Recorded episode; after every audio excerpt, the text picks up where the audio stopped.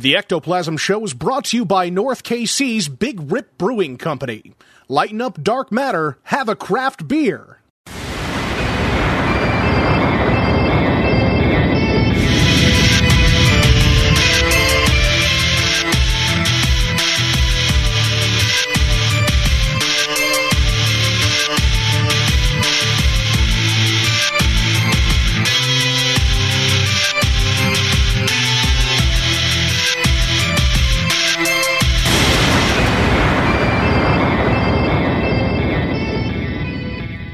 What's up, everybody? Welcome to the Ectoplasm Show. My name is Josh Hurd, and joining me is my good pal, partner in crime, Dr.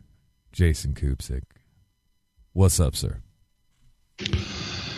How's it going with you, actually? I'm coming to see you this weekend. Are you I excited know. about it? I am excited. I can't wait. I cannot wait uh, to see you. It'll be uh, it'll be a lot of fun. Lot of fun. What are we what are we doing? Do you know what we're doing? I do know what we're doing. We are going to be recording um uh our 200th episode. So that'll be fun, right? We're also going to be doing a uh, Ouija board session during that time, correct? yeah, I got a surprise for you too. A surprise. Yes, a surprise. And uh can I ask Not going to tell you what it is. do I dare ask is it possibly Shy to me. is is it anything to do with that or No, no. well, I mean, not for me. Not for me. Who do we uh do we got somebody special maybe making the trip with you? Um, that's not it. But somebody might come with me. But that's not the surprise. But that's not it. no, Is it a I'm not going to uh, tell you what it is. So what if I guess it correctly? I don't think you will. I bet I do. But go. You you could try. Okay, you you're gonna bring me a nice, tall, fresh supply of uh of some uh, big rip. I am planning on doing that, but that is not the surprise either. Oh shit! That's not the surprise. That's not the surprise, Nope. No, not the surprise. dude. You're just gonna be like, God, packing all sorts of fun stuff with you, huh? Yep. It's going to be lo- loads of fun. Loads of fun, huh? Yeah, I just wanted. I do want to mention since um, we haven't talked about it much over the last few episodes, even though we have the Yeah. ad at the beginning. If you're in the Kansas City area, I know a lot of you aren't, but a lot of you are as well. If you're in the Kansas City area and you like beer, go down to Big Rip and have some of their great craft beers. It's cheap Yeah. for a brewery, a small brewery. They have a tap room there, which is just basically like a bar. And hang out, say hi to Josh and Kip, the owners, and all of their beers are named after characters in horror films. And they're all great. I haven't had one that wasn't good there. Oh So- my god, the beer is and outstanding. I'm not just saying that. I mean, I, I, I'm an honest kind of guy. I would say if I didn't like something, and Yeah. I've liked every beer that I've had from there. I gotta tell you, it's uh, it is pretty impressive. That's the truth. Amazing stuff. Amazing stuff. Oh my goodness. Yeah. You think they're gonna be hanging out with us again over at the uh, KC Paracon this year? Yeah, I mean, I've already mentioned it to them, and they're on board. So Perfect. I would also like to mention 913-730-7255. Give us a call, give us a text, send That's me right. a photo, and um, I will talk to you.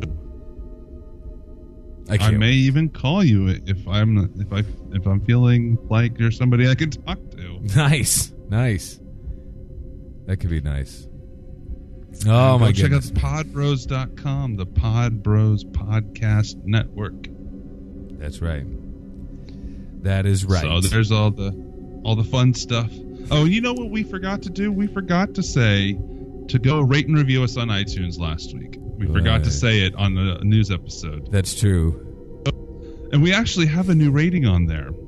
But I'll yeah. save it for um, I'll save it for the news episode next week. I want to hear it. Okay, I'll pull it up. Yes, pull Just that. Just entertain entertain the folks while I pull it up.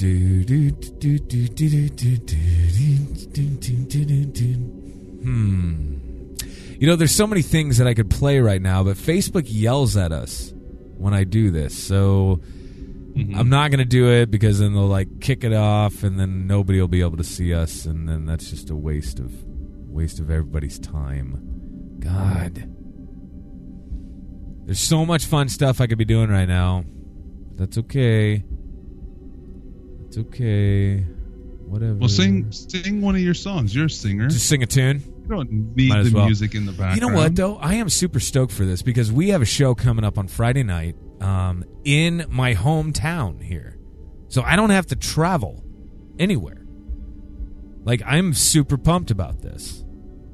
So haven't played in town here for shit, man. It's been a while. It's been a while. Most of the time we're traveling to like Omaha or different parts of Nebraska and all over all over Iowa and stuff like that. So it's nice just to be able to. I could basically walk there.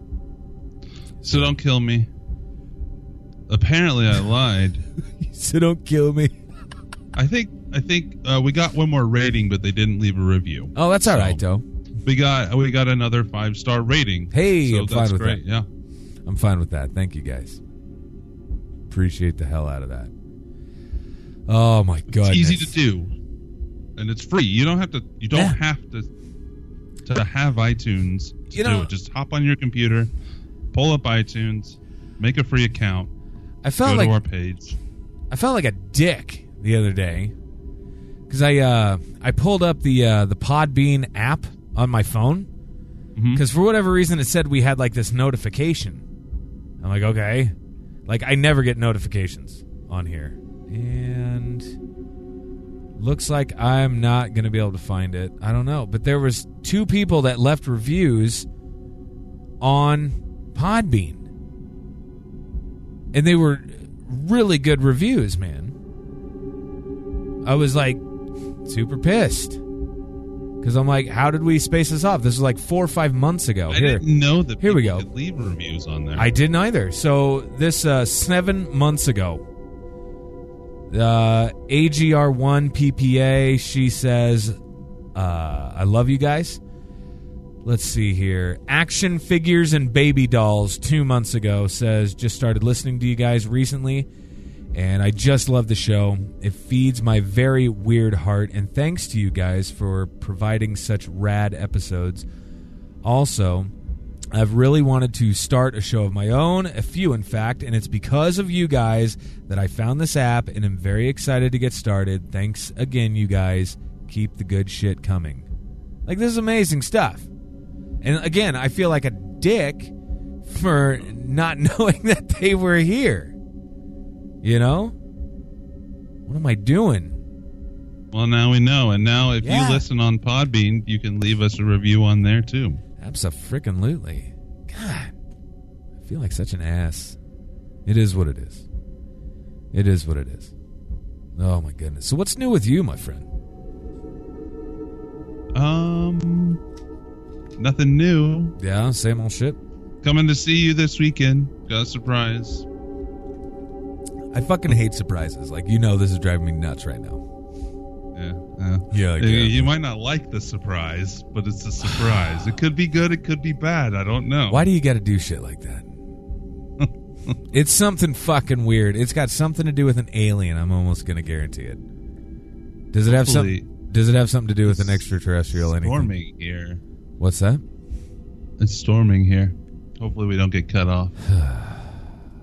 Way to change the subject. Anyways, no, way to change tonight, the subject. tonight we are talking about. We're doing a conspiracy episode. doing a conspiracy episode tonight. Not alien episode. Not anything else. We're doing conspiracies. here's the best part about it. Like, you told me that you're going to bring the topic, and I just have to basically bring the tinfoil hat, right? so, Yeah. So what exactly I'm are we talking about? Through and read a bunch of stuff, and hopefully people find it interesting. I find it all very interesting, but it's all very scary too because this is all stuff that's verified to have happened, What? and most of it's CIA, some of it's NSA, some of it's FBI. Oh. Everything that I pulled is straight off of Wikipedia tonight. Really? And I know that that- I know that's user generated and everything too, Well, yeah. but they have you know, they have links to everything, and I docu I went back and looked this stuff up, and most of this stuff is older, but it just Yeah. goes to show what they're willing to do and what they're probably doing now. we'll just travel this journey as I was traveling this journey, and go it. in the order of what I found and when. Let's do it. So, the first So this is a program we start out with. It's not a computer program. It's more of an operation. So it's called SR Pointer, and then it turned into HT Lingual. And it's a crypt for the CIA's mail opening and mail cover program for 1952 to 1973. And then it, a lot of people say it continued. So the CIA reported to the review board that it destroyed most of its formal HT lingual records in 1990 at the direction of CIA Office of General Counsel. The CIA sequestered collection, however, does contain several soft or working files on Lee Harvey Oswald and the HT lingual project, including the soft file head held by Special Investigations. Hang on one second, bud. the- Can you still can you still hear me? I can. Can you hear me? Yeah, but now you're like your your volume literally cut in half. How do I sound now? Now you're good to go. Okay, go ahead. Continue. Okay. I'm sorry. All right. So where was I? You were talking. I heard uh, a sentence after Lee Harvey Oswald. All right, so I, I'm going to skip ahead Yeah. real quick here to um, in 1952, Angleton, who was a um, with the support of the Office of Security, started Operation HT Lingual. It conducted international mail openings from the main postal facility in Jamaica, New York. Mail opening is a very important counterintelligence technique, particularly if it can be done as CIA did it under conditions of secrecy. Whether it should have continued as long as it did is debatable, but it is useful at the outset. Um, Wow. I thought this one this one did not come from Wikipedia, Okay. but most of the stuff is on Wikipedia. They just elaborated some. In proposing the operation, Angleton argued that the mail opening operation was a necessary alternate to the CIA's foreign operations. In 1958, the FBI was informed of the mail openings after requested permission from the Postmaster General to mount a similar operation. The Postmaster General informed the Bureau that the CIA had been opening mail for five years. So they opened letters and they photographed Huh. every piece of mail that passed through Jamaica, New York on its way out of the country. Jesus. I thought this. Every single piece of mail that was leaving the country Yes, they opened it, from that location. photographed it, and resealed it in multiple locations around the country. Wow. And that was back when they, that's they did obviously they didn't have internet. They did have phone, Yeah. but yeah, sure, this was just their way of basically reading our emails. what the hell's the point? Like just to, just to to, catalog everything and to also look for back then i'm guessing they were looking for the you know the uh, communists the communists Yeah, absolutely. So I mean, in, I guess just looking at this right now in broad strokes, by today's standards, it would be like very similar to uh, like uh, them listening to our phone calls. yeah and we're going to get into that. some of that stuff too so Okay. then i found operation mockingbird this one is straight from wiki Yeah. Um, Operation Mockingbird was allegedly a large scale program of the United States Central Intelligence Agency that, beginning in the early 1950s, attempted to manipulate news media for propaganda purposes and funded student and cultural organizations and magazines as front uh, organizations. According to writer Deborah Davis, Mockingbird recruited leading American journalists into a propaganda network and oversaw the operations of front groups. CIA support for front groups or of front groups was exposed after the 1967 Ramparts magazine article revealed that the National Student Association received funding from the CIA.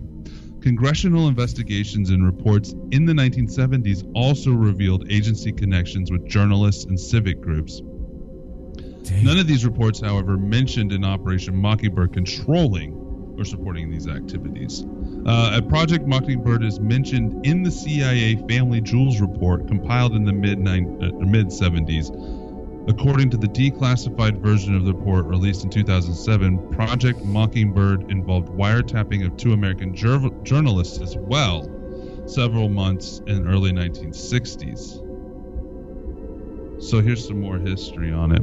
Uh, the claim that Russia ran an Operation Mockingbird first appeared in Katharine the Great in 1979 biography of Washington Post owner Katharine Graham, written by reporter Deborah Davis. According to Davis, Operation Mockingbird was established by Frank Wisner, director of the Office of Policy Coordination, Coordination a covert operations unit created by the U.S. National Security Council.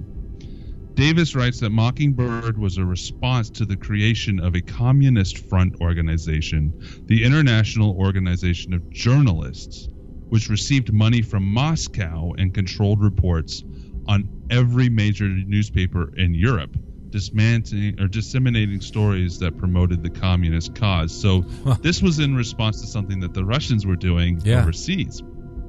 Interesting. Uh, Wisner recruited Philip Graham from the Washington Post to run the project within the industry. According to Davis, by the early 1950s, Wisner owned respected members of the New York Times, Newsweek, CBS, and other communication vehicles. Holy shit. In 1951, Allen W. Dulles persuaded Cord Meyer to join the CIA. Um, so Meyer became Mockingbird's principal operative. After 1953, the media network was overseen by CIA, uh, CIA Director Allen Dulles, Yes. by which time Operation Mockingbird had major influences over 25 newspapers and wire agencies. The usual method was placing reports developed from Central Intelligence by the CIA to cooperating or unwritten reporters or unwitting reporters. So I'm sure you've heard this term. Anybody that's seen a movie has heard this term uh, when it's dealing with news that something that came across the wire and we needed to put it in the paper Yeah. or out there for the press. Yeah.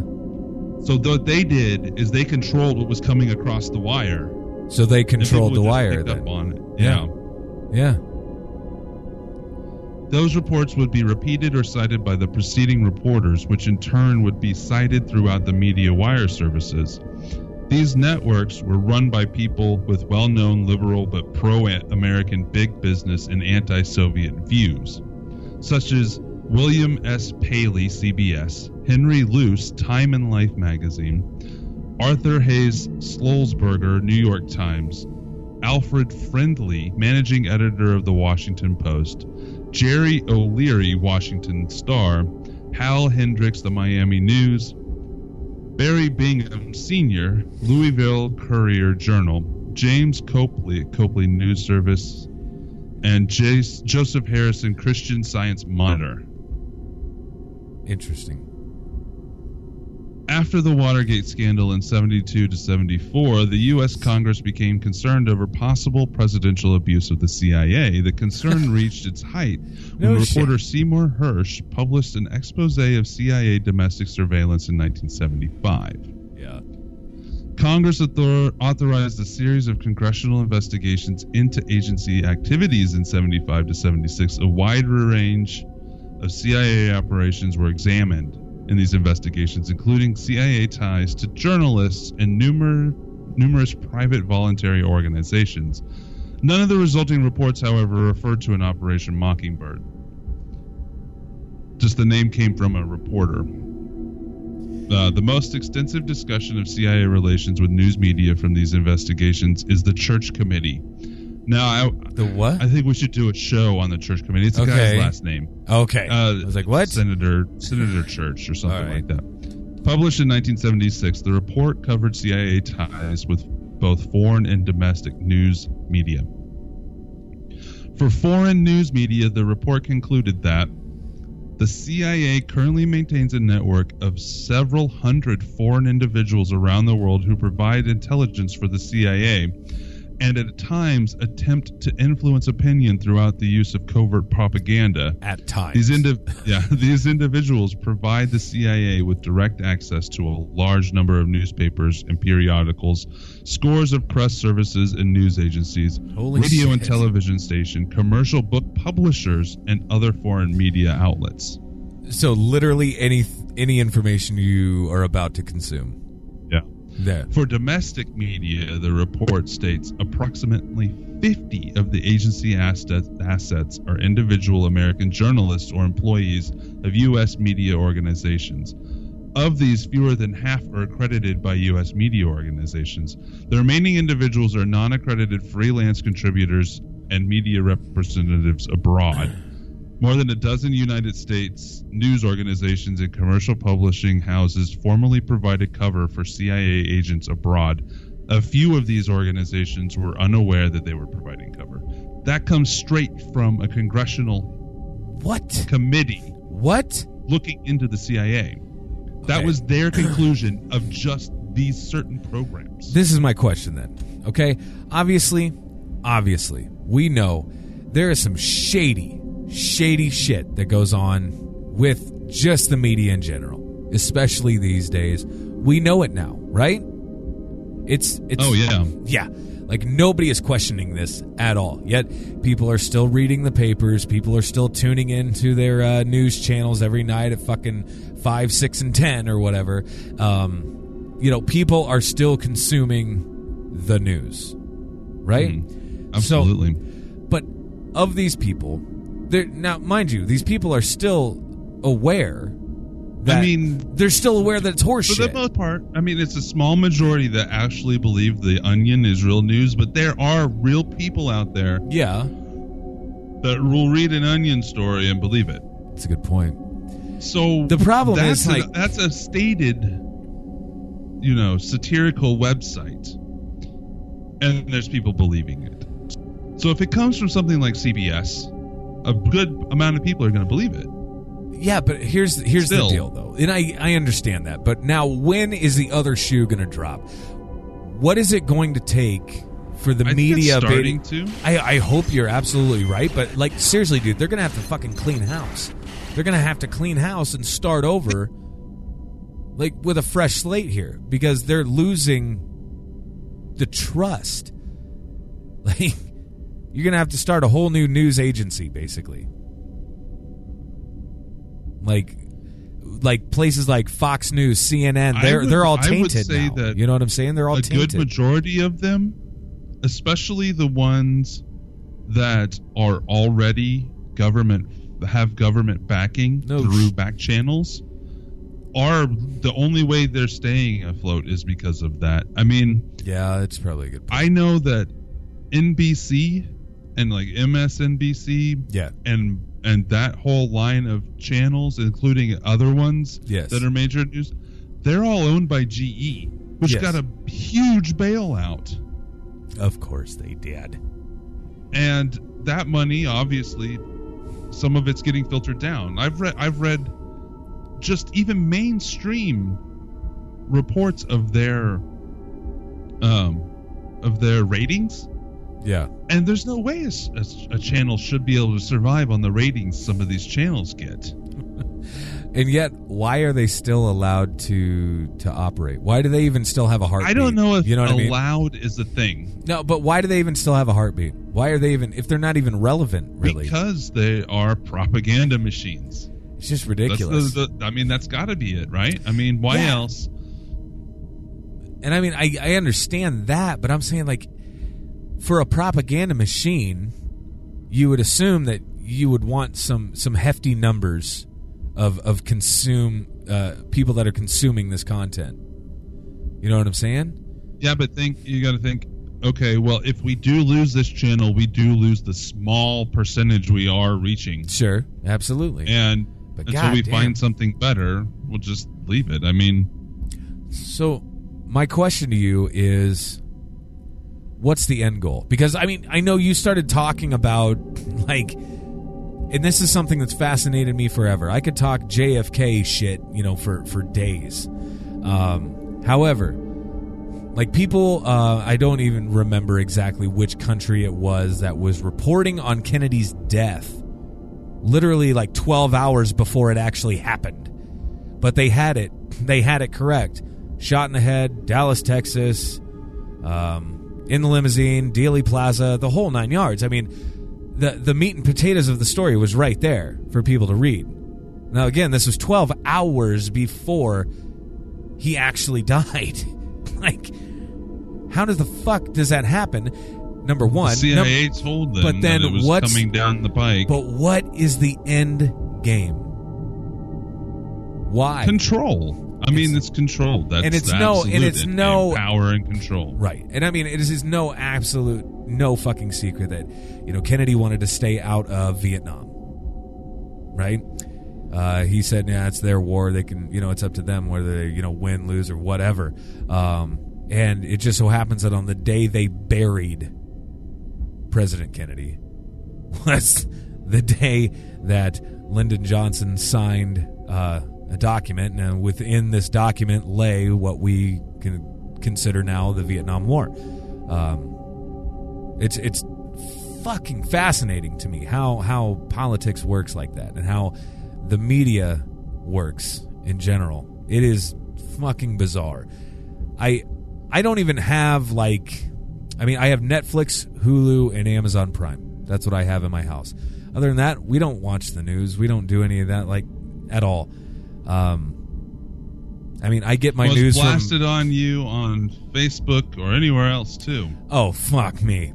That's what pisses me off the most is the people that believe I mean the people that are getting their news from their news feeds on on Facebook and it's laughable. Well, why do you think they called it the news feed? But it's so fucking stupid. It's like are people really that dense though that they're going to believe everything that they read? Like- absolutely, especially Oh. if a friend shared it. yeah, but they don't realize that their friend might be just as dumb as they are. like, it is bizarre to me how people don't research anymore. People don't look into anything, and it's really not that big of a task. Speaking of Facebook, Let's do it. Let's talk Facebook. open source intelligence. Have you ever ter- heard of that term? Maybe this was the next click on the Wikipedia. Okay. The CIA is allowed to pull and collect Yeah. all data from what is deemed open source Open source. intelligence. Yes. So this. So uh, one thing we should mention, I was meaning to mention before, is the CIA is not supposed to operate within the United States. They're not. They're supposed to be a foreign intelligence agency. Correct.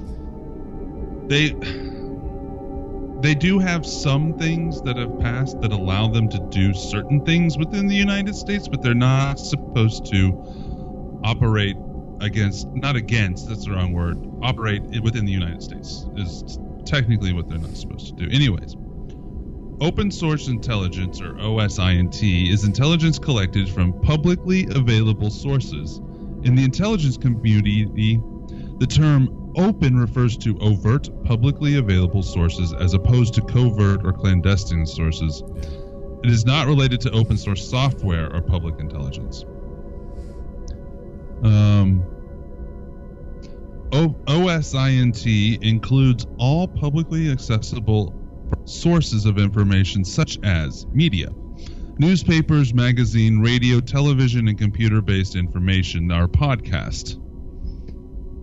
Web based so. communities and user generated content such as social networking sites, video sharing sites, wikis, Yeah. blogs, and folk tsunamis. I don't know what the hell that is, but it sounds What was it? interesting. What was it called? Folk tsunamis? F O L K S O N O M I E S. No I idea. have no idea what the hell no that is. idea. Um, public data such as government reports, official data such as budgets, demographics, hearings, legislative debates, press conferences, speeches, marine and aeronautical safety warnings, environmental impact statements, and contract awards. So if your business gets an award gets awarded a contract, the government is able to read that contract because it's made it's like a public thing. Correct. Observation and reporting. Amateur airplane spotters, radio monitors, and satellite observers, among many others, have provided significant information not otherwise available. The availability of worldwide satellite photography, often of high resolution on the web, i.e., Google Earth, has expanded open source capabilities into areas formerly available only to major intelligence services. Uh, professional and academic, including gray literature, conferences, symposia, professional associations, academic papers, and subject matter experts. So, professional associations, does that mean like if you're a labor in a labor union, they can know the ins and outs of your labor union and anything you might write down in that and whatnot? I would assume as Um, much. But fuck me, man. So you're basically saying they pretty much have just access to everything. Yeah. Um, I'm looking at other stuff here. Geospatial data. Okay. So, not all open source data is unstructured text. Examples of geospatial open source includes maps, atlases, gazettes, port plans, gravity data, aeronautical data, navigation data, geodetic data, human ter- terrain data, cultural and econom- economic, environmental data, commercial imagery. So any any you know camera out there yeah. uh, lidar, which is uh, like a form of radar. They actually sell lidar cameras, so they use them on on um, crime scenes. What it will do is you put in, like, say, in my office right now is, is I someone comes in here and shoots me, and they want a, a complete 3D image scan. They have a machine they can place in the middle that spins and sends out millions of laser dots and maps the room in 3D imagery That's hot. And sends it back.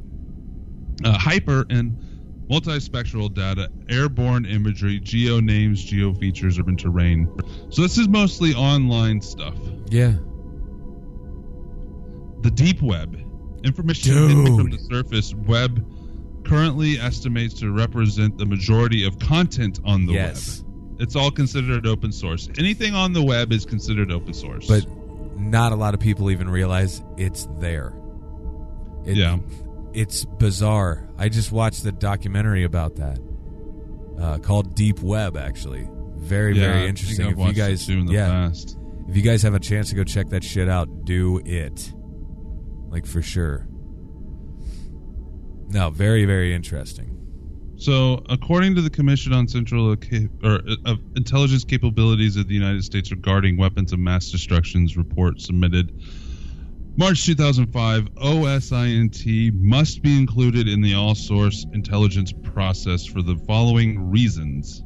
The ever shifting nature of our intelligence needs compels the IC to quickly and easily understand the wide range of foreign and countries and cultures. Yeah.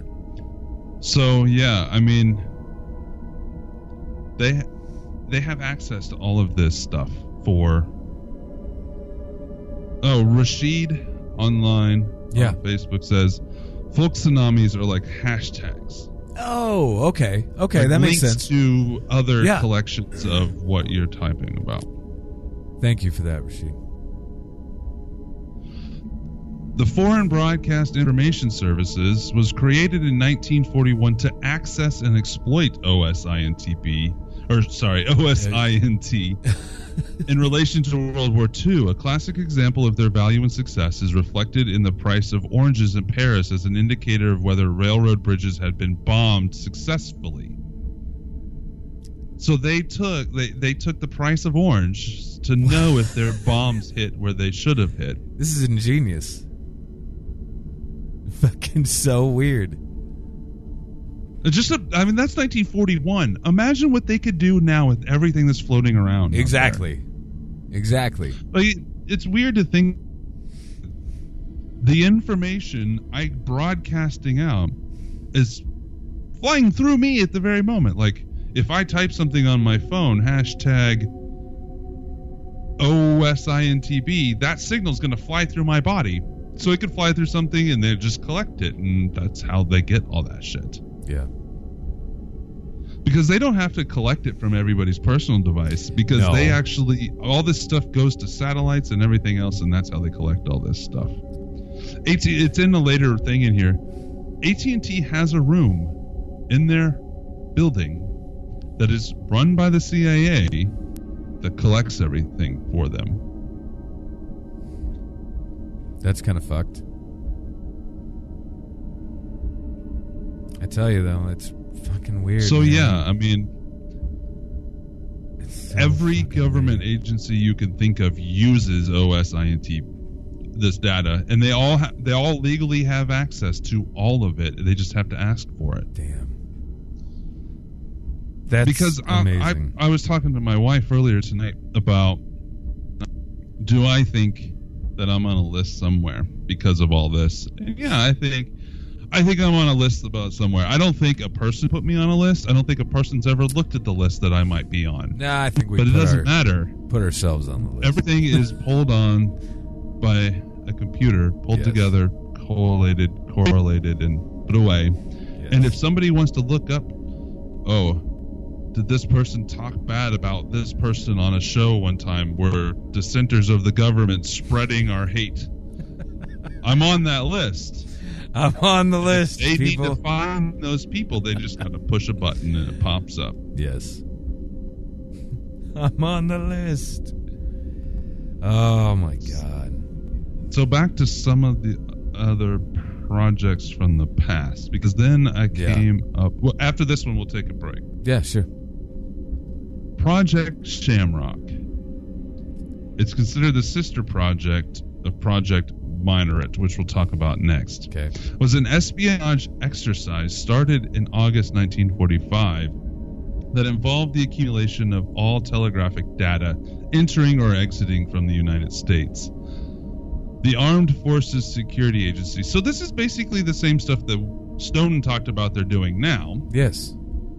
Um, they did back then. So what makes you think that it, oh, if they say we're going to stop doing it, they're not going to stop doing it?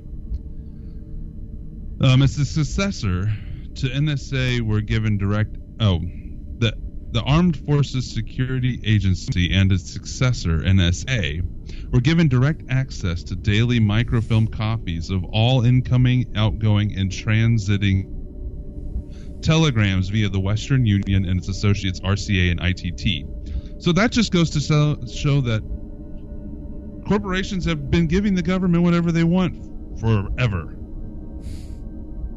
So to say that it's oh it's crazy that Apple or Samsung or Verizon or whatnot or Facebook or Google gives their stuff to the government Right. is something new. It's not No. and it's never going to change. I, I mean, I don't think I do. I will admit that I'm sure this stuff has great stuff that's come out of it. They've stopped something. They they need to do a certain amount of this stuff. The For thing sure. that I don't like is that they don't tell us they're doing it. Yeah. I guess I just- NSA did the operational interception, and it and if information that would be of interest of other intelligence agencies was found, the material was passed to them. Intercepted messages were disseminated to the FBI, CIA, Secret Service, Bureau of Narcotics and Dangerous Drugs, and the Department of Defense. No court authorized the operation, and there was no warrants. It was just signed into law and done. Not signed into law. It was just done. yeah, it was just a done deal. Fuck. uh, the precursor to the project, according to Budiansky, I'm not sure who that is, occurred in 1940. In January 1940, the Army's adjunct general sent a letter to the president of RCA, David, David Sarnoff, asking if a Lieutenant Earl F. Cook be, could be assigned to the company. Cook photographed all international commercial cablegrams. So they, they weren't just like looking for certain things. That's them photographing every single commercial cable that went through there. No matter what kind of I business was it going was. say it or- wouldn't matter what it was or what the uh, what they were up to either. Good God, man! Like this is fucking scary. this was before World War II. I mean, some people were already seeing it coming, but this was still before. No, it wasn't before. This was before, definitely before we were in World War II. Right. So yeah, this was in response to World War II, but they just kept it going. It's crazy. At the height of Project Shamrock, 150,000 messages a month were printed and analyzed by NSA personnel. Wow. So now we have computers doing it, but they had Yeah. 150,000 messages a month read, read by actual people. I was going to say now how many people did they have to employ to do that? You know what I'm saying? You know it was more than just a handful. well, yeah, you, if you have a thousand people, Fuck. that's still 150 a month. Well, more. That's more than. Let's see. It's easy math. Are you but- doing math? I don't do math. Are you doing math right now?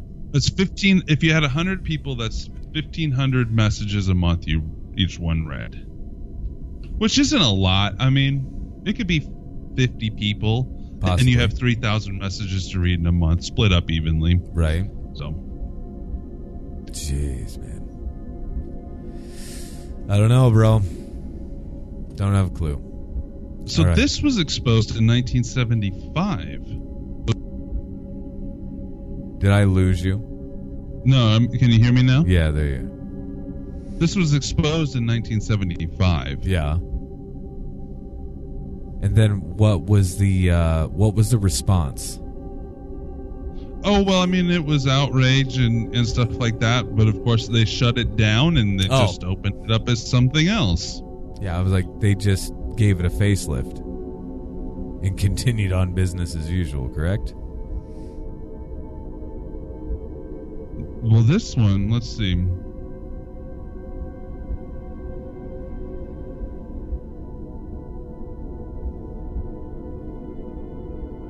What do you got?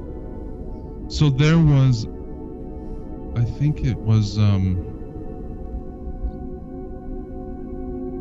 Where are they getting this number? Oh, okay. They were supposed to have a safeguard. The United States Signals Intelligence Directive 18 was supposed to safeguard it against reading people's mail that were citizens, but it didn't do. They didn't actually do anything.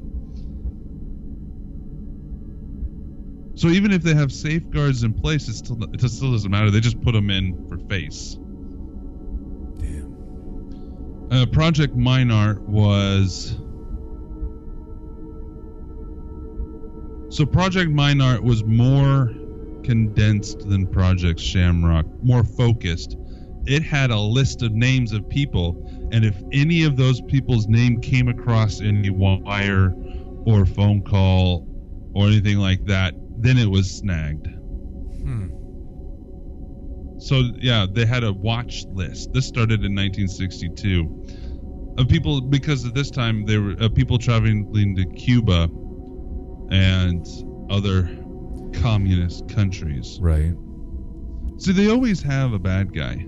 They always There- have a bad guy, a reason to do all this. There always has to be a bad guy, man. You need your uh your antagonist. You know? Domestic targets of Project Minaret. Okay. Okay. 1,650 U.S. citizens were targeted, including prominent Vietnam War critics, U.S. Senator Howard Baker, civil rights movement leaders Martin Luther King Jr. and Whitney Young, boxer Okay. Muhammad Ali, He New York Times journalist too, though. Tom Wicker, and actress Jane Fonda Whoa. are among among the people. Wow. Oh, Senator Frank Church, which is the one that did the church committee, he himself was a target of this program. What? So the person that eventually came out and exposed all this stuff was actually Was a target of this program. this is amazing. This was also in um, in cooperation with Britain's intelligence agency. Yeah. They worked with them on this project, Jesus. which we'll get to Echelon here near the end. Echelon is the big one now, and Prism. But yeah. why don't we take a break? We're gonna do that. Then we'll get into more recent stuff. All right. Yes, we will uh, be right back after a lovely word from our sponsors. Welcome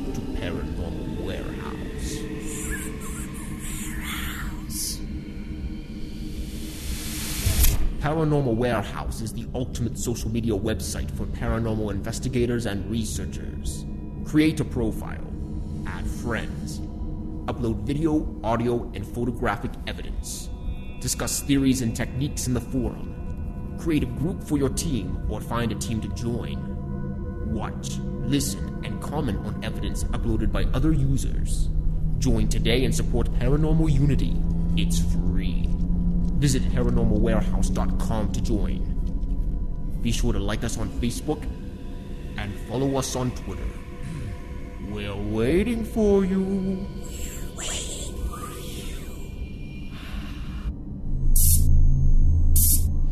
One night, one location, one group of friends pushed their limits of sanity. It was great. It really made you think about some things, how how everything's connected. Oh, sure. How do you perceive your own reality? The film was really awesome. Being a, a investigator and being at Malvern uh, a couple times, uh, this really jived with a lot of experiences that I've had. What's that? perception and stuff just you don't think of those things so very interesting You're not allowed outside anymore. Watch the A Brush with Evil series, along with other Josh Hurd documentaries. Go to joshhurd.net. You will find books, documentary films, and of course, the Ectoplasm Show. joshhurd.net. All right, guys, there you have it. We are back.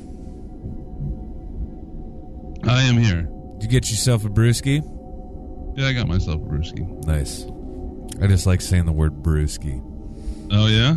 That and the word dunk. but that's been established. We talked about that last episode. Already, already been said. Been there. Been there. All right, let's. Dunk I'm that. gonna. you dunk that. Dunk it. So. Uh, All right. So yeah, have you heard of stellar wind? No. I don't think so. Stellar wind, Other than or stellar wind. It's either two words or one word. Is the code name of information collected under the President's Surveillance Program (PSP). Oh. The National Security Agency program was approved by President George W. Bush shortly after September 11, 2001 attacks and was revealed by Thomas Tamm to the New York Times in 2008. Okay. Stellar Wind was a prelude to the new legal structures that allowed President Bush and President Barack Obama to reproduce each of these programs and expand their reach. So this was like the beginning of the newer stuff. Sure. Scope of the program. The program's activities involved data mining of large databases of the communications of American citizens, including email communications, telephone conversations, financial transactions, and internet activity. Basically, everything you do. Uh, William Binney, a retired technical leader at the NSA, discussed some of the architectural and operational elements of the program at the 2012 Chaos Communications Congress. That sounds cool. Yeah. I'm gonna check that out. Super badass. The intelligence community also was able to obtain from the U.S. Secretary Department suspicious activity reports, or SARS, which are reports of activities such as large cash transactions Yeah. that are submitted financial institutions under anti money laundering rules. There were internal disputes within the U.S. Justice, Department about the legality of the program because data are collected for large numbers of people, not just the subjects of Foreign Intelligence Services Surveillance Act warrants. So, yeah. So they just took in everything. Yeah. During the Bush administration, the Stellar Wind cases were referred to by FBI agents as pizza cases because many seemingly suspicious cases turned out to be food takeout orders. What? That's just what it says. According to then FBI Director Robert Mueller, approximately 99% of the cases led nowhere. But it's the other 1% that we've got to be concerned about. Revelations.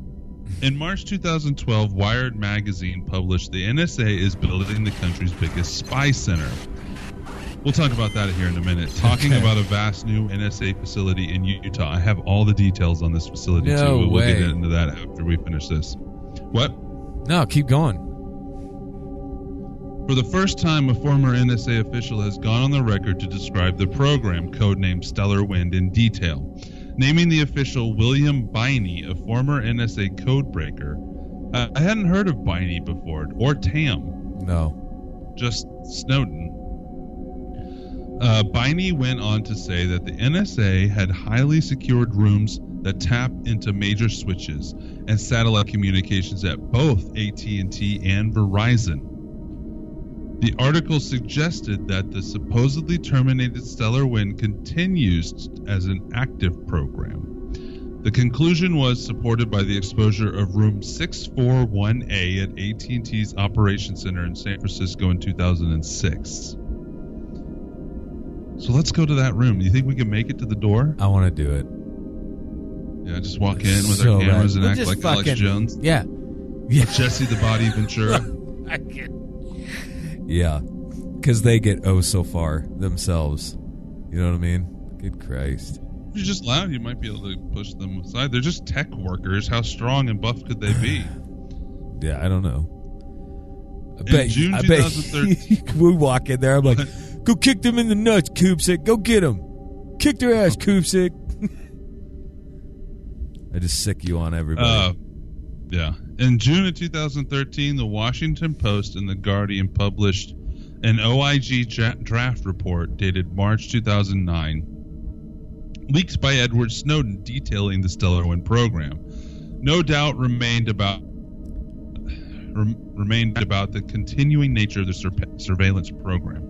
In September 2014, the New York Times asserted questions persisted after the release of a newly declassified version of a legal memo approving the National Security Agency Stellar Wind program. okay. A set of warrantless surveillance and data collection activities secretly authorized after the terrorist attacks as an introductory headline summary with a link. The accompanying article addressed the release of newly declassified version of a May 2004 memo.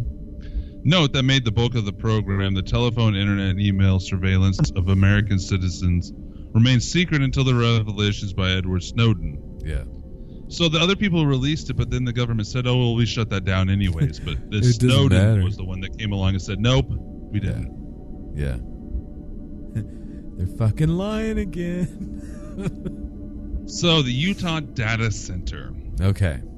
The Utah Data Center, also known as the Intelligence Community Comprehensive National Cybersecurity Initiative Data Center, the CCNCI Data Center. It's a fucking mouthful, man. yeah, as a data storage facility for the United States intelligence community that is designated to store data estimated to be in the order of exabytes. I'm not sure what that is, What but the it's an fuck exabyte is an exabyte? Its purpose is to support the Comprehensive National Security Initiative, Oh, though its precise mission is classified. Yeah. The NSA security agency leads operations at the facility as the executive agent of the Director of National Intelligence. Okay. It is located at Camp Williams near Bluffdale, Utah, between Utah Lake and Great Salt Lake, and was completed on May 2014 at a cost of 1.5 billion dollars. Jesus. All right. The data center is alleged to be able to process all forms of communication, including the completed contents of private emails, cell phone calls, the internet searches, as well as all types of personal data trails, parking receipts, travel itineraries, bookstore purchases, and other digital pocket litter is what they call it. So Yeah. you go you go to the liquor store and you buy some beer with your debit card or credit card. This kind of, this describes a copy of the receipts and stores it. It's amazing.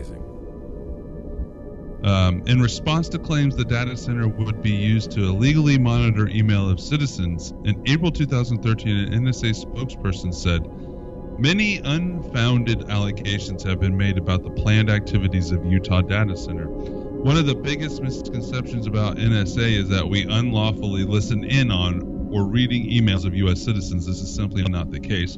She can say that because really they just collect everything. Yeah. But if they collect everything, somebody can read it. Absolutely, they can. And they would, and they wouldn't think twice about it. Yeah. If the situation In April 2000, well, there's so much data. There's no way that everybody could read anything. I mean, there's so much Yeah, data on Facebook website alone that nobody could sit there and read. Even a team full of people probably couldn't sit there and read everything they came across. But it is collected. It's amazing. So if um, I, I use this example with my wife, let's say in five years I go a little crazy, I lose my mind, I have a stroke or or something, I get shot by lightning or or whatnot, or I just have just just have a snap in my brain, Hey, and I said I am going to blow up the White House. okay. Me saying that right now probably flags some shit. yeah, I guarantee it. I guarantee it. I make up my mind that I'm going to do that. And I start planning. But in that planning process, I have to get to the point where if I want it to be effective, I'm going to have to bring somebody else in, which probably will get me caught. Oh yeah. They will have my bookstore or my liquor store or my Radio Shack receipt somewhere. yeah. They'll be able to pull up everything you got on this guy. They'll be able to do it. Simple as that. It's amazing. By the by, Whether it's nothing uh, or not. I just want to go on record here and tell you guys an exabyte that we were talking about that is literally the equivalent. One exabyte is the equivalent of one billion gigs. One billion gigabytes. Jesus Christ. So that is one. And this says they Listen they to this. That multiple of those. Yes. So that is one quintillion bytes. Okay, so that is 10 to the 18th power of bytes, or just 1 billion gigs, is what that is. Now, you think about that for a million. A billion gigs is one exabyte. That is fucking nuts, man. That is nuts. In April of 2009, officials at the United States Department of Justice acknowledged that the NSA had engaged in low-scale overcollection of Yeah. domestic communications in excess of the Federal Intelligence Court authority, but claimed that the acts were unintentional and has since been rectified. So what do they do? They give it back? I mean, they can't literally give it back. Do they erase it? No. No, of course not. I mean, if you think they really stopped that, No. then that's on ridiculous. Yeah, they're not going. Apparently, I'm the only one watching our live video right now. I guess I'm too boring. People have ducked out. Um, in August 2012, I think it was glitching, but in August 2012, the New York Times published short documentaries about independent filmmakers or by independent filmmakers entitled "The Program." Yes. based on interviews with whistleblower named William Binney. The project had been designed for foreign signals intelligence (SIGINT) collection, but Binney alleged that after September 11th, um, controls that limited unintentional collection of data pertaining to U.S. citizens were removed, prompting concerns by him and others. So they were doing it all before but they Yeah. controlled it. uh, So in a way, uh, now they're doing it without warrants. Um, This is documents amazing. leaked to the media in June 2013 describe PRISM, a Yes, national yes. security electronic surveillance program operated by the NSA as enabling in-depth surveillance on live internet communications. What we're doing right now, because we're on Skype and podcasting on Facebook, they're able to, to do in-depth surveillance on this. What are you looking at? I don't know. You don't know? You got a G-man there, an No. invisible G-man. Dude, I'm surprised you didn't hear that over the mic. No, I got some rain going on over here, some loud rain. So, Like I heard that through my fucking headphones, man. what was it? I don't know. I, I don't.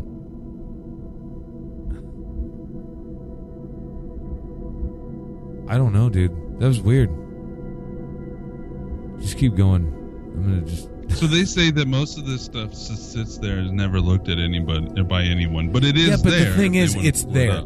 And what here's you made an interesting point. Oh, I'm gonna go fucking blow up the White House, right? Now, let's say they've been collecting data on you for the past 15 years, okay?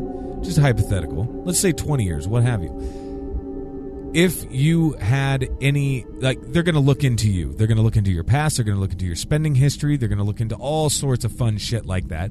And they're going to see, they're going to really try to dive into you, uh, into your psyche, correct? They're really going to Yeah. try to profile you, basically, right? Now, with that, isn't it possible that you went to Ace Hardware, you got X, Y, and Z materials? Let's say that you got, over the course of 10 years, you had enough purchases or whatever of different products that could possibly make a very, very shitty homemade bomb of some sort. Now, again, it's spread out over the course of 10 years. But they all they would have to do is, you know, excuse me. Again, the media can come come into play here. They arrest your ass. The media says, "Well, he's been planning this for the past 10 years." Because he's been purchasing these items for the past 10 years. Right? Yeah, so this goes into. Do you see what I'm saying? Echelon for another. But I mean, do you see what I'm 'Cause, I saying? mean, Is that possible? Go. You know, yeah. So yeah, I mean, I want to comment on that. I was Okay. going to mention. Why don't we comment on that, and then we'll just. I mean, there's so much that I can't even touch. That this has just been an example of if they're doing this, they're doing everything else. But Fuck So- me, yeah. Dude, absolutely. I got a couple things to say about okay. about the collection. So yeah, do we have the manpower for everything to get read and look through? No. But I'm not worried about manpower looking through it. What if one day we develop an AI or a supercomputer? It's already- not it's- quite AI, but they, I mean they already have They- that, but They already have uh that could literally read through all of this in a matter of weeks. Like literally, they could go. I mean, so much Yes. is generated every day. I understand that, yeah, yeah, yeah. but what if they have a, a computer attached to it that can analyze all of it and put strings to everything at the same time? Someday it's gonna happen. Absolutely. We're gonna have that capability. We already have that capability, but not on this scale. I would. I think. I don't know. They probably do. They probably do. They probably have a computer that flags everything. Like, um, have you ever seen Eagle Eye? No, I haven't. Uh, well, they had a computer that analyzed everything and had access to every camera on the planet. And it was supposed to be in a, like a beta mode, but it ended up taking over and able to control everything. Yeah. Anyways, so I know they're make I know they're working on this stuff, and we know that most of the things the governments do, we don't find out until another 30 years. So who knows if that happens? Another thing that my friend Mike, you've met Mike, Yeah. he's always been worried about it. He has a good point on it. So if we ever come to true government healthcare, if we ever come to true government healthcare where they provide all the healthcare, Yeah. insurance, and they provide they they they are the ones who determine who qualifies. Now, if you Yeah. had if you regularly go to the liquor store and buy beer, and you use your debit card for it or your Yeah. credit card, so that there's a receipt collected and it has your name on it saying you purchased this, Yeah. and you come up with liver cancer. What's to say that they won't go back and look at all of your credit card receipts and see that you, or you got lung cancer and you're a cigarette smoker? My friend, he, my Mike, he buys whenever he buys beer, he always pays cash. Really? Just out of just, Just well, just I mean that's that's that's part of the reason. He that's part of his reasoning is if I ever needed it, like even if like say let's say in the future they say well um, if you're a smoker still you're harming your kids and we can come and take away your kids. And if they watch your purchases and you buy cigarettes who's to say that that won't happen? Damn. Anything you purchase online is also collected Sure. Yeah, absolutely. So if they are providing certain things to us, like health insurance, when they want to know if we harm our own bodies, if they will cover something, and seeing Yeah, what we purchase, even food, like if we only eat at McDonald's and that's all they see us purchase, and we're fat and dying of some disease, diabetes or whatever it is, You're like, "Ah, can say, well, no, you- you did it to yourself. Yeah. We're not going to cover you. You brought this on yourself, so yeah. Damn, man. Now I could see it happening. I could easily. So I mean, it's basic control over everything. I just, uh, I listened to another show. I've mentioned them on here a few times. Sofa King. They just did Yeah. a episode on Google, and Google's a mini government. They collect Dude. almost as much data as the government. I mean, the only reason the government collects more is because they get a lot of their data from Google. It is ridiculous. But. Google literally records your voice. If you Yeah. use speech to text, it's recording your voice. And Yes. you can go back and listen to those voices. You can actually log in, go in, and listen to your recordings. yes. And that It's- stuff's just all collected and sitting out there It is fucking for somebody amazing. to take and use. And you know they're using it. They could And we allow this to happen because we use this stuff. all the time. You asked me if there's any way to ever. Uh, you kind of asked if there's any way to ever get away from this stuff, and that's for everybody to stop. Think about it. Yeah, To but then like, but think I re- like, and I have, I've been thinking about that too. Like just knocking everything off, right? Like there is this really cool uh, professor uh, who occasionally asks me uh, to come and speak um, to his class or whatever. No, he's super cool dude, really into the paranormal and all of this fun stuff. Um, he has never. He is like, I believe he is forty three or forty four years old. He has never once in his life owned a cell phone. He has no desire to own a cell phone. I mean, really, the only reason he even has the internet, period, or a computer, period, is to log grades. You know what I'm saying? And and to uh, correspondence with uh, students, obviously. He But doesn't still, he's fucking also care. just- he just doesn't he's fucking still- care. Yeah, Yeah. but so he is. even if people disconnect, let's say let's he's about as disconnected as he could be. You know what I'm saying? Like Yeah. that's his job. Let's that's his the- livelihood there. Yeah. The insurance example with him. Say he only pays, or Mike. Say they only pay cash. Okay. The liquor store still has a camera. Oh, yeah, dude, absolutely. Software Oh, is it- it strong is. enough now that if they want to tap into that Yes. camera and find out if this guy is buying beer regularly, they don't need a credit card receipt. Bingo. They could just upload a picture of my friend Mike and say, find all of his stuff out there in the open source media stuff. Boom. How There's long Mike would- buying a six pack at Walmart? Or And how long? And how long would that take? It would probably. I mean, how long does it take to collate or come up with millions of things on Google? That's what I'm wondering though. And I honestly though, I'm going to bet that the answer to how long it would take may actually shock us. Mhm. Honestly, like it may be fucking fairly fast turnover there. you know, like it is nuts. It's absolutely amazing stuff. Uh, but like you said, we've we've done this to ourselves. We continue to do this because So I do want to talk about one more thing because I already teased it on Facebook and on uh, Instagram. I posted a picture of the logo of this particular thing, and I forgot until now, but we might as well mention it. okay, It's called the Digital Collectum, Collection System Network, Yeah. the DCS. The Digital Collection System Network, DCS Net, is the Federal Bureau of Investigation's point and click surveillance system that can perform instant wiretaps on almost any telecommunications device in the U.S. Fuck. It allows access to cell phone, landline, SMS communication anywhere in the U.S. from a point and click interface. It runs on a fiber optic backbone separated from the internet. It is intended to increase agent productivity through workflow modeling, allowing it for the routing of intercepts for translation or analysis with only a few clicks.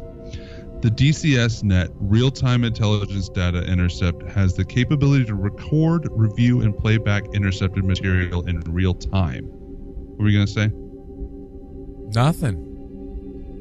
It's just So they have different iterations of this. The DCS Net system operates on a virtual private network parallel to the public internet, with services provided at least for some time by the Sprint Peerless IP network.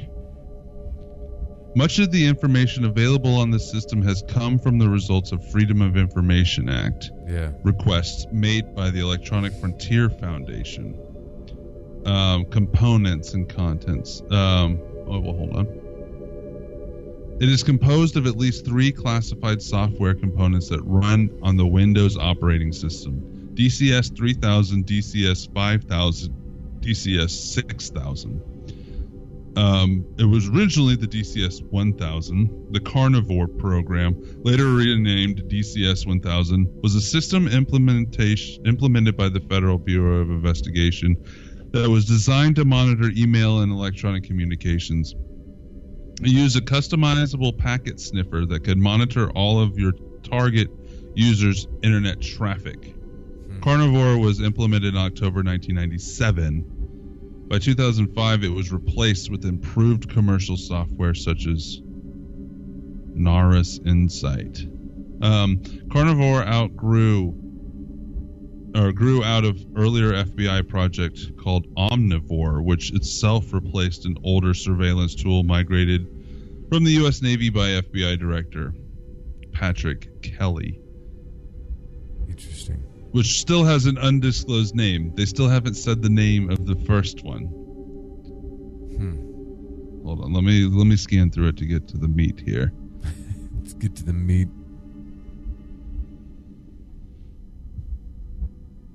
This is fascinating stuff. Though. The Carnivore system was a Microsoft Windows based workstation with packet sniffing software and removable Jaz disk drive.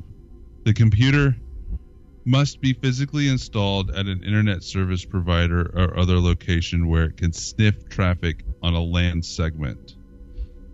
So these were computers that were connected to other computers via private server, but then it, to sniff out things, quote unquote, they Yeah. connected it to the actual internet. It's amazing. But you said it runs Several- basically parallel. Well, that was the just the internet? first iteration of it. Oh, okay. I see what you're saying. DCS 3000, which is the image I showed it's Yeah. of an owl with its big eyes watching you, Yeah. Were first mentioned publicly in 2006 report of the United States Department of Justice Office of the Inspector General on the implementation of the Communications Assistance for Law Enforcement Act. The report described Red Hook as a system to collect voice and data calls and then process and display the intercepted information in the absence of c-a-l-a-l-e-a.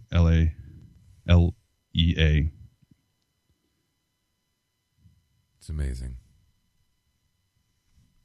I don't know. So man. yeah, this was a mobile thing that they can just. It's kind of confusing. So Yeah. this was this was FBI. Oh, you're breaking up there. I think they're listening. this was a uh, a system used by individuals to target other individuals outside of the FBI, Gotcha. Rather than multi, like re- gathering all data Yeah. on different th- areas. They're just going to target was- one. So They're probably using it right now. That's why you on us. glitch. That's why you glitch. Yeah. That's why I glitch all the time. I'm just saying. like we blame it on Iowa internet. It's not. It's the government. So yeah, I encourage all this stuff is so much deeper, and it just goes to show Oh, this is nothing new and nothing has changed. Nothing has literally changed in the last hundred years.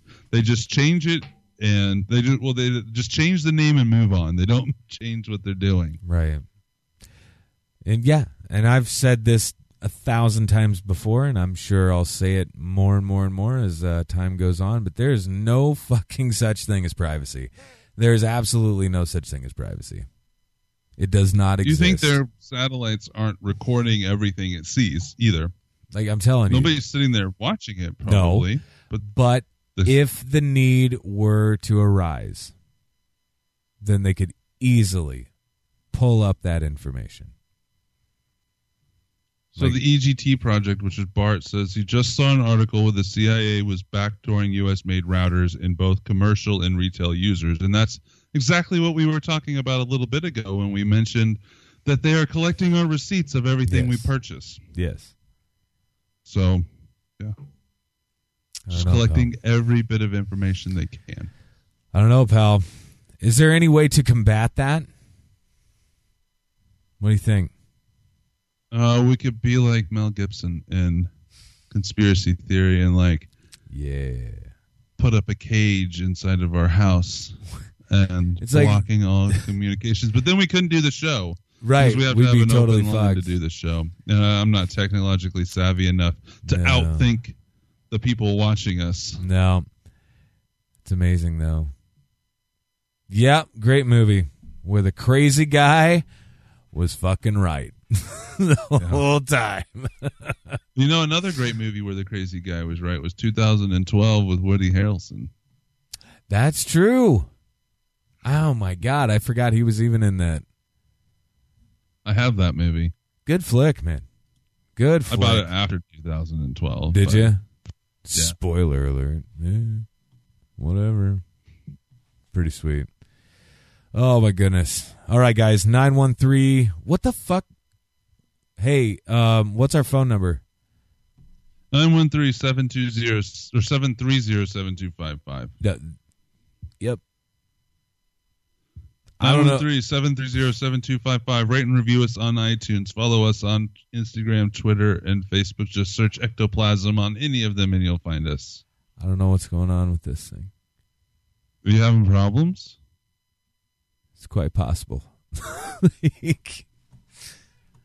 no, I uh, I always have a uh, basically a note on the on the screen here. You know, Mhm. Uh, I mean, I have many many different windows with many many different things going on at the same time. However, I look over here and I could start reading or whatever, and it just blinks out of existence.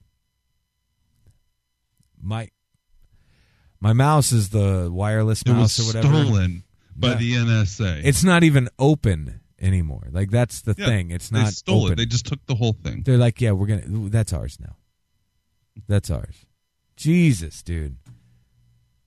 I mean, we we've joked. I mean, we've joked not uh, and talked seriously about this stuff Nah. plenty of times before, but I just like to remind everybody from time to time how fucked we really are and how we can't really do anything about it.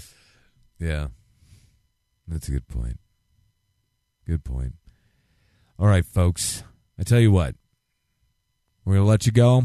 You guys have a great weekend, and we'll talk to you bright and early Tuesday morning with the news. Peace out.